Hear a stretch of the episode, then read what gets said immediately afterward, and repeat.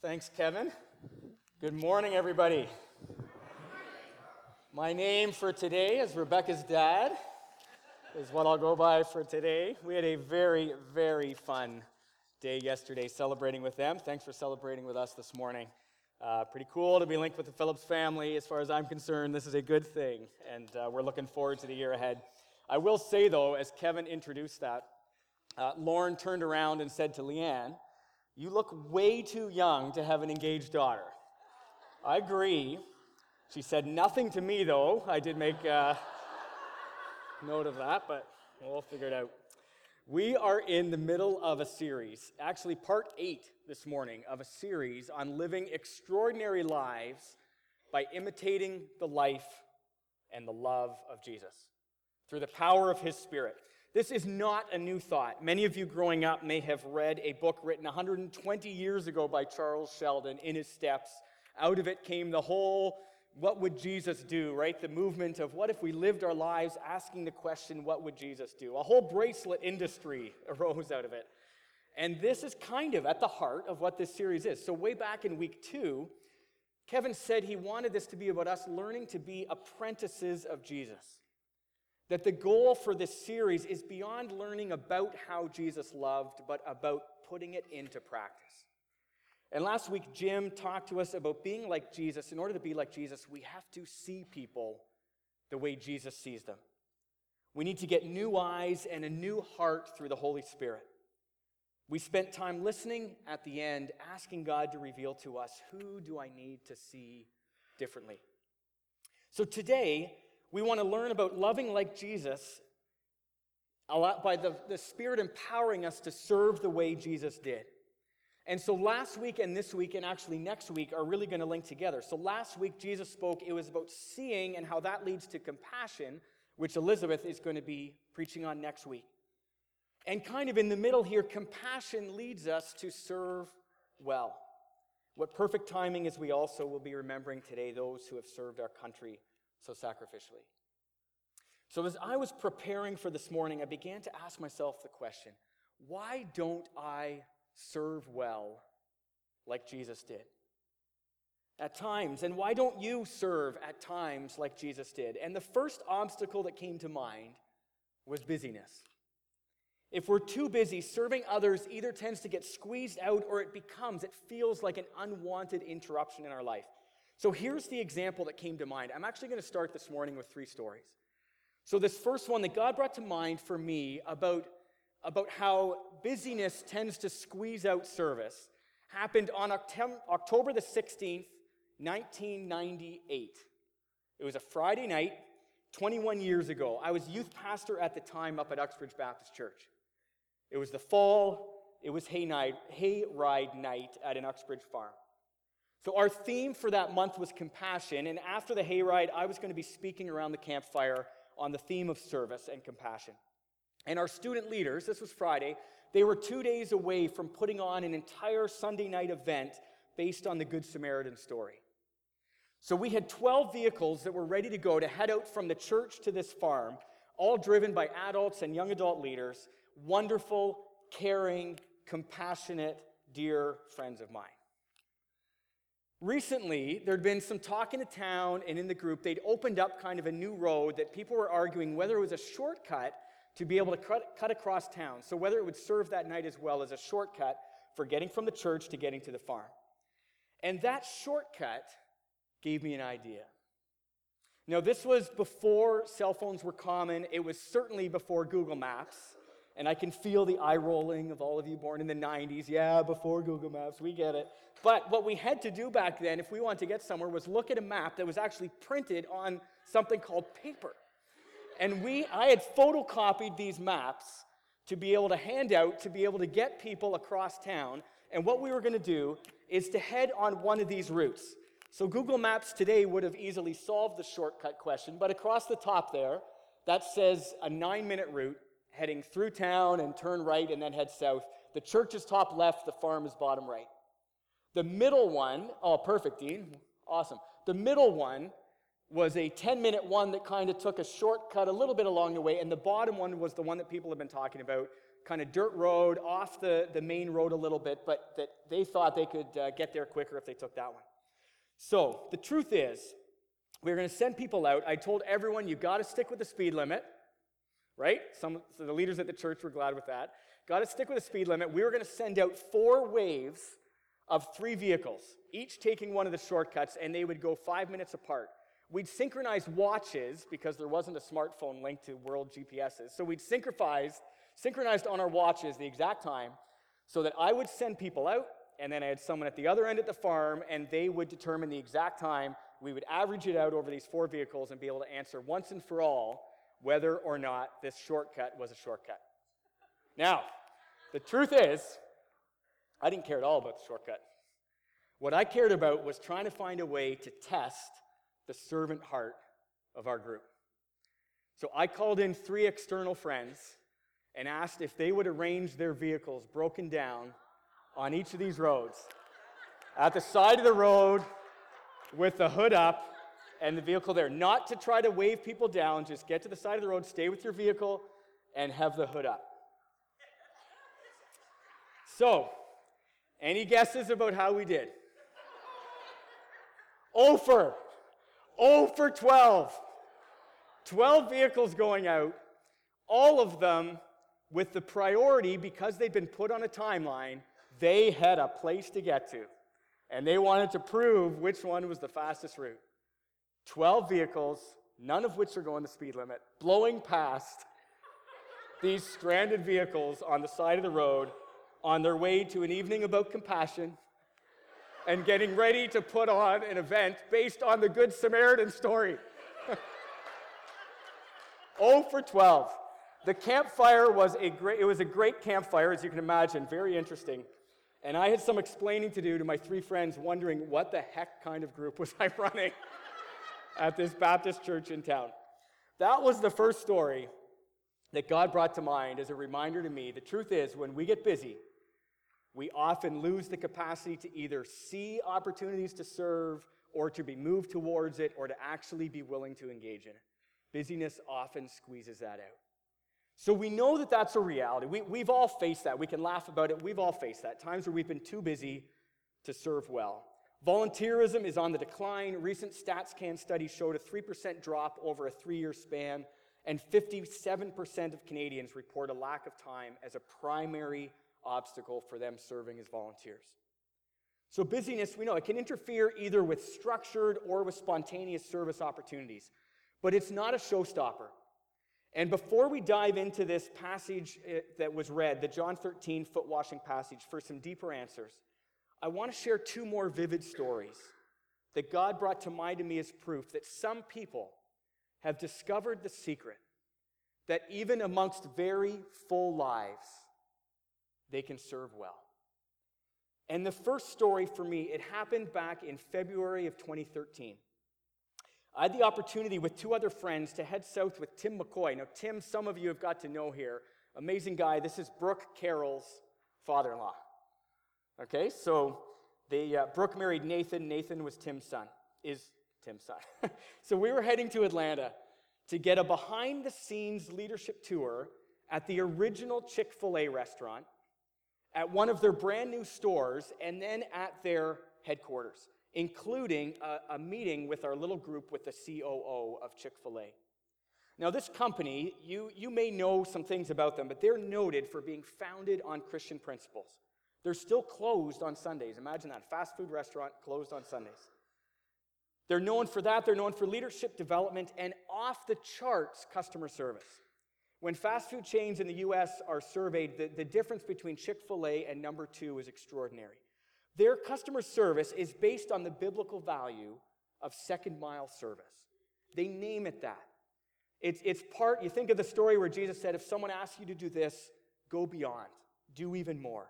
That is one of the values of their organization. So we sat in the cafeteria having lunch and discussed how we'd been blown away that morning through meeting a brand new young cashier and several store staff. And then at the headquarters, we met a, a uh, communications manager and the second mile service had been on display all day, including, as soon as we were done eating, a man in a shirt and tie came by, grabbed our trays, grabbed our trash while, while we were talking, and he, you know, he put it away in the trash for us, and, and then he left the room.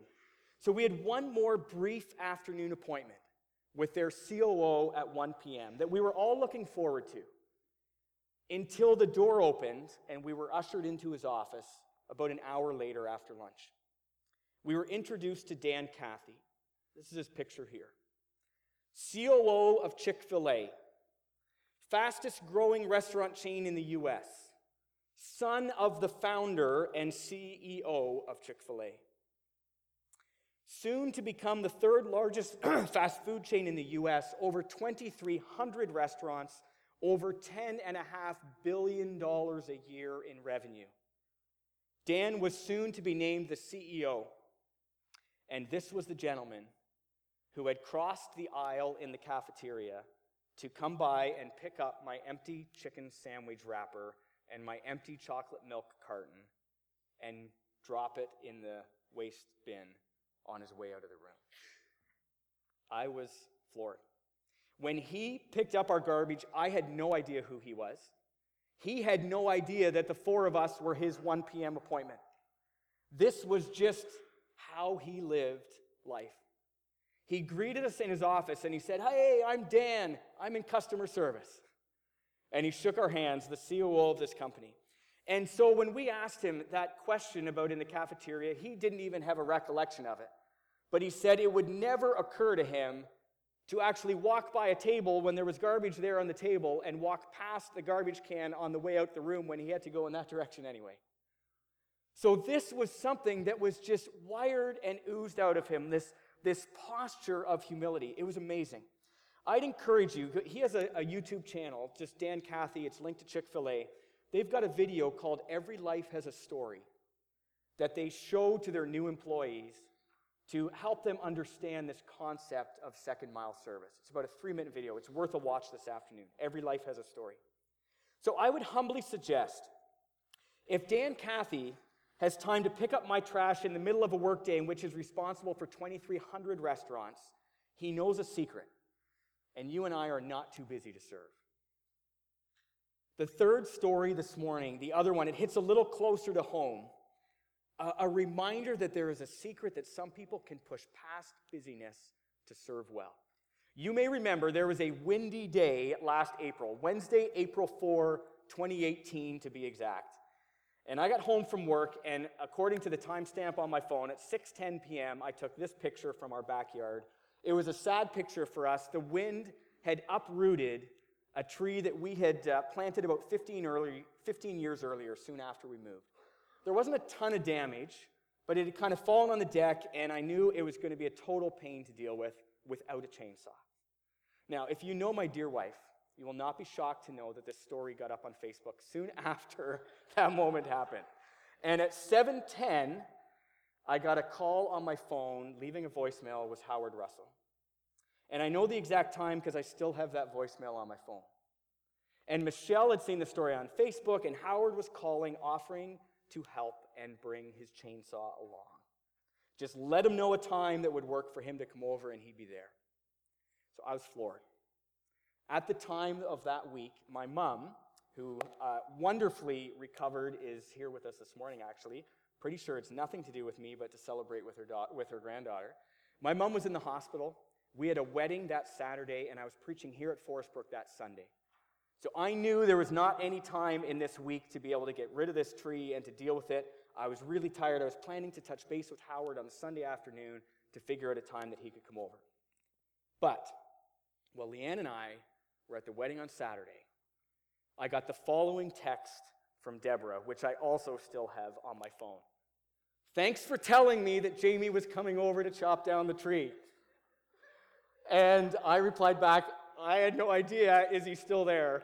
So the poor kid just about has a heart attack as Jamie Holbrook, wearing some type of eye protection that to her probably looked like the white goalie mask, starts the chainsaw up right below her window and she hears other voices in the backyard because Jamie and Lincoln and James and Christian had come on over. Unannounced, they'd heard about that. And you got to realize we have a dog, and the winter thaw had just happened. We had not gone out yet and dealt with anything in the backyard. So not only are they there dealing with this tree, it is a land, there's barely any grass to walk on. They found their way through those landmines, and by the time we got home, everything that showed any indication that tree had been there was gone. Even the firewood that we'd heard from neighbors had been all put up at our curb and organized, had been taken away from people. Our neighbors were floored. These guys threw their shoes out and went home and went about their day. And I tell you, the, the conversations that we got to have with our neighbors who were trying to figure this out, they wanted to know, because there was debris down all over the place, they wanted to know what company we'd, we'd hired to come over and do this. If I was not a follower of Jesus and I heard this story, I'd be all in. That was service. And if Jamie and James and their boys, if you know a little bit about their lives, it's full lives. If they have time to come and clean up a tree in my backyard in the midst of their work and their family commitments, they know a secret. They know a secret, and you and I are not too busy to serve well. So, friends, why is it? Why is it that Dan and Kathy and Jamie and James and Lincoln and Christian chose to serve me in the midst of their busyness? Well, my much loved Uxbridge friends chose to fly by these 12 or these three vehicles in need 12 times. It's the modern day mystery of the Good Samaritan story. I believe the secret answer to that puzzle is found in the foot washing story of John 13. So let's turn to that together. Uh, find it in your Bibles. It's going to be up here as well in the New Living Translation. And I, I do just want to say, I'm going to bring a chair over here for a second. The, the context of this story, it's important for us to know that the chapter before, in John chapter 12, which happened four days before John 13, was the story of Mary anointing Jesus with oil, washing his feet with her tears, and wiping his hair, his feet with her hair. So this story is the bookend to that story where Jesus had been sitting and allowed this woman, this sinful woman, as we know her to be from Scripture, that's how she was described, as coming and washing his own feet with her tears and hair. Let's jump in. Before the Passover celebration, Jesus knew that his hour had come to leave this world and return to his Father. He loved his disciples during his ministry on earth, and now he loved them to the very end. It was time for supper, and the devil had already prompted Judas, son of Simon Iscariot, to betray Jesus. Jesus knew that the Father had given him authority over everything and that he had come from God and would return to God. So there's lots here, friends, about establishing time. It is supper time, always important. It's Thursday, four days after Mary washed his feet. It was time for Judas to execute the most evil betrayal in human history. It was time for Jesus to leave this world and return to his Father. It was time for him to be killed the very next day. Now, he knew those timing events because the Father had revealed it to him through his Spirit. We need to pause about this. The Spirit of Jesus and the Holy Spirit are one and the same. But his Spirit was how he connected to the Father while he was on earth. We know from Philippians 2, Paul writes about it. It says, Though he was God, he gave up his divine privilege, like being all knowing. He gave that up when he was born at Bethlehem. So when we look at his life in this chapter, at that moment when it said he was aware of the hour and the time and what Judas was about to do, we know that th- those moments of super knowledge like this came because the Holy Spirit revealed it to him. It's crucial for us to understand that. Human Jesus did not have special spiritual powers. Human Jesus had the same powers that you and I have, but he was perfectly in tune with his Father through the Holy Spirit. That same Spirit that guides you and I today. So that's how he was there in that moment, knowing what time it was. So often in this series, we've seen how Jesus has turned to his Father to determine next steps. But that's where he also got his sense of identity. And in this moment, 24 hours away from death, he was reminded by the Spirit that he had come from God and would return to God. He knew who he was, he knew who he belonged to. And that identity, reminded by the Spirit in that moment, would give him the strength, the desire, the willingness to serve his disciples to the very end. The original language implies that he would never stop loving them. So, whatever was about to go down in that room over that next hour was going to be deathbed testimony of love in action. Knowing that he only had a few hours left to live and with the disciples, this is what he chose to do. He chose to model extravagant love and service. So he got up from the table, took off his robe, wrapped a towel around his waist, and poured water into a basin. Then he began to wash the disciples' feet, drying them with the towel he had around them. Right? So we can picture the chair here, the disciples are here, Jesus kneeling down. We don't often kneel down to people anymore. Right, Brian? uh, very rarely in our world do we have occasion to get down, kneeling down before others. Uh, this picture of humility. So here, Jesus is the heir of all things. Authority over all. Think of the power structures at work in our world today. Think of the politics. Because of these things, we expect him, after the first verses, we hear that everything's under his authority. He's from God, he belongs to God. We expect that he would get up from the table, take off his garments, call for a majestic robe, and have people bow down to him. That would have been proper and justified. But far from it, he does the opposite. He lives out again this picture from Philippians 2. Even though he'd come from God, he gave up his divine privileges and took the form of a servant. His posture that night told us that he believed nothing was beneath him. So we may see from time to time today people serving in order to get ahead, sucking up to their superiors. Jesus does the opposite. In the middle of the meal, when the Spirit reminded him that he belonged to the Father, it did not move Jesus to a place of pride or arrogance. It moved him to a place of humility. Belonging to the Father moved him to a place of humility. These were growing, able bodied men. We know from the story that water, a basin, and a towel was available in the room. We know from the Old Testament that washing feet was a, a job for servants alone. Why did Jesus wash their feet? So he could perfectly teach the secret, display a beautiful picture of humility and service. So when Jesus came to Simon Peter, Peter said to him, Lord, are you going to wash my feet? Jesus replied, You don't understand now what I'm doing, but someday you will. No, Peter protested, You will never, ever wash my feet.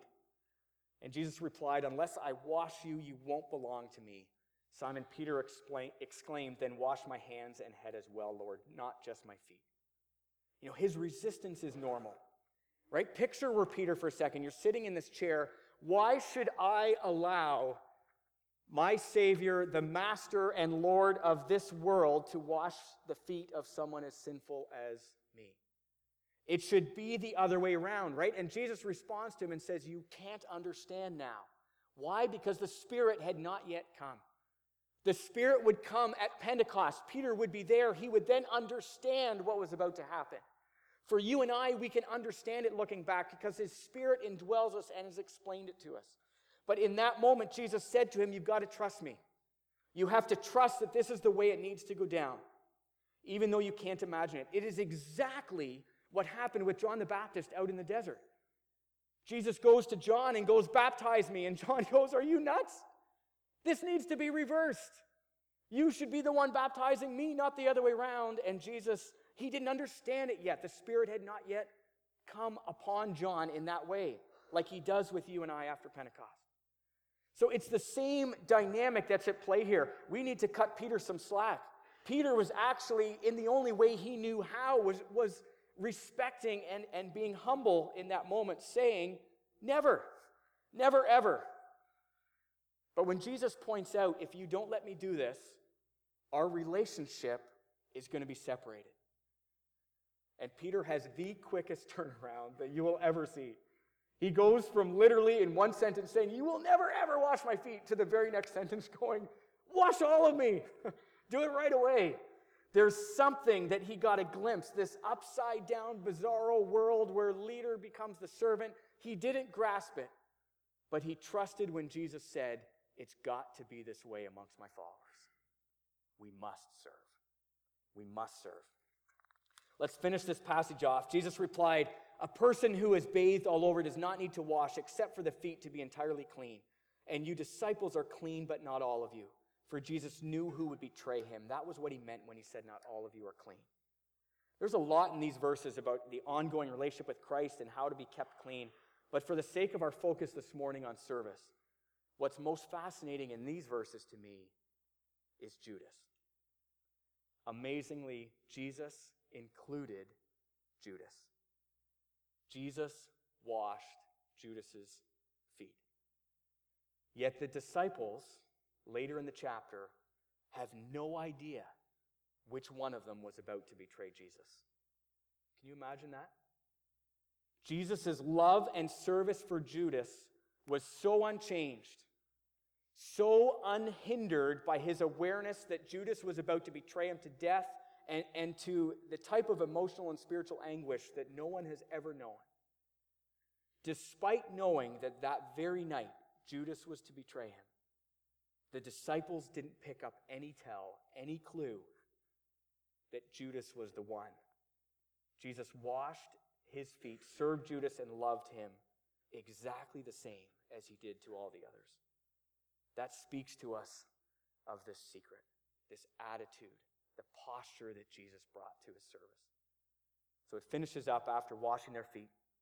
He gets up, he puts the robe on again, he sat down and said to them, Do you understand what I was doing? They wouldn't fully understand till Pentecost, but he's at least teaching and explaining. You call me teacher and Lord, and you're right because that's what I am. And since I, your teacher and Lord, have washed your feet, you ought to wash each other's. I've given you an example to follow. Do as I've done. I tell you the truth slaves are not greater than their master, nor is the messenger more important than the one who sends the message. Now that you know these, God will bless you for doing them. It's another picture of this upside down kingdom. Those who are the greatest should take the lowest rank. The leader should be the servant. I'm among you as one who serves. He, he lives out a parable for them. And the disciples, like everyone else, who thought that happiness comes with being exalted, with being lifted up and praised and, and rising up and ruling, he says it's no, it's about stooping and serving. You will be blessed, verse 17, by doing this, meaning by serving others. Well, so what? What does this mean for us today? What secrets does this foot washing passage reveal to us in terms of modeling our busy lives after Jesus? What does the Spirit in the midst of our busyness want to teach us today about service? Well, Jacob Lozano, at our uh, Jamaica update on Thanksgiving Sunday, he shared that as he was listening for his treasure, that was the, the word they had for kind of listening for what God had for them that day. You said it was, it was foot washing, right? That's what came to mind, that image for you. But the supplies never arrived. You shared with us that morning. And Gary, who was beside you, I wrote down when Gary said it, he said, foot washing was about surrender and humility. You know, so I think it is a valid question. Since we now have paved roads and many of us shower most days, what is the 2019 equivalent of foot washing? What does it look like in today's age? I asked a lot of people that this week. I told them it's got to be something relevant, but it, it needs to be something that has an element of making us uncomfortable. I heard some great ideas. From changing diapers that aren't a part of your job, to picking up after someone else's dog, you'll note a theme here, from scrub- to scrubbing toilets, to taking out someone's garbage, putting your phone away to listen to someone when they're talking to you, letting someone merge in front of you in traffic, helping a single mom in the grocery store out with her groceries, doubling a recipe to be able to give to a grieving family. All great examples. Great examples of everyday opportunities. But to step into any one of those service opportunities or many others, we need to remember the secrets that came to light as Jesus washed his disciples' feet. Or, quite frankly, you and I are going to be too busy. Secret number one is the humble attitude. The disciples kept tripping over themselves through the Gospels, trying to figure out which of them was the greatest. That's the way of our world, friends. But Jesus came not to be served, but to serve. Note, at times, this humility may actually demonstrate by allowing ourselves to be served by one another. Because there's times where my, pride, like Jesus did actually with Mary, that's why I went to that Mary one. Like the night before, Jesus allowed himself to be served by her. Sometimes my pride prevents me from serving you. Sometimes my pride prevents me from allowing you to serve me. It's two sides of the same coin. Both is the same ugly sin. And both are cured by a posture of humility. We are called to serve because, quite frankly, serving is spiritual medicine against the disease of pride. Serving is our medicine that cures the disease of pride. It cultivates a posture of humility so that the Spirit can remind us of our standing with God and it moves us not to arrogance or pride that we belong to the Father, but like Jesus in that room, it moves us to humility that there is nothing that is beneath us.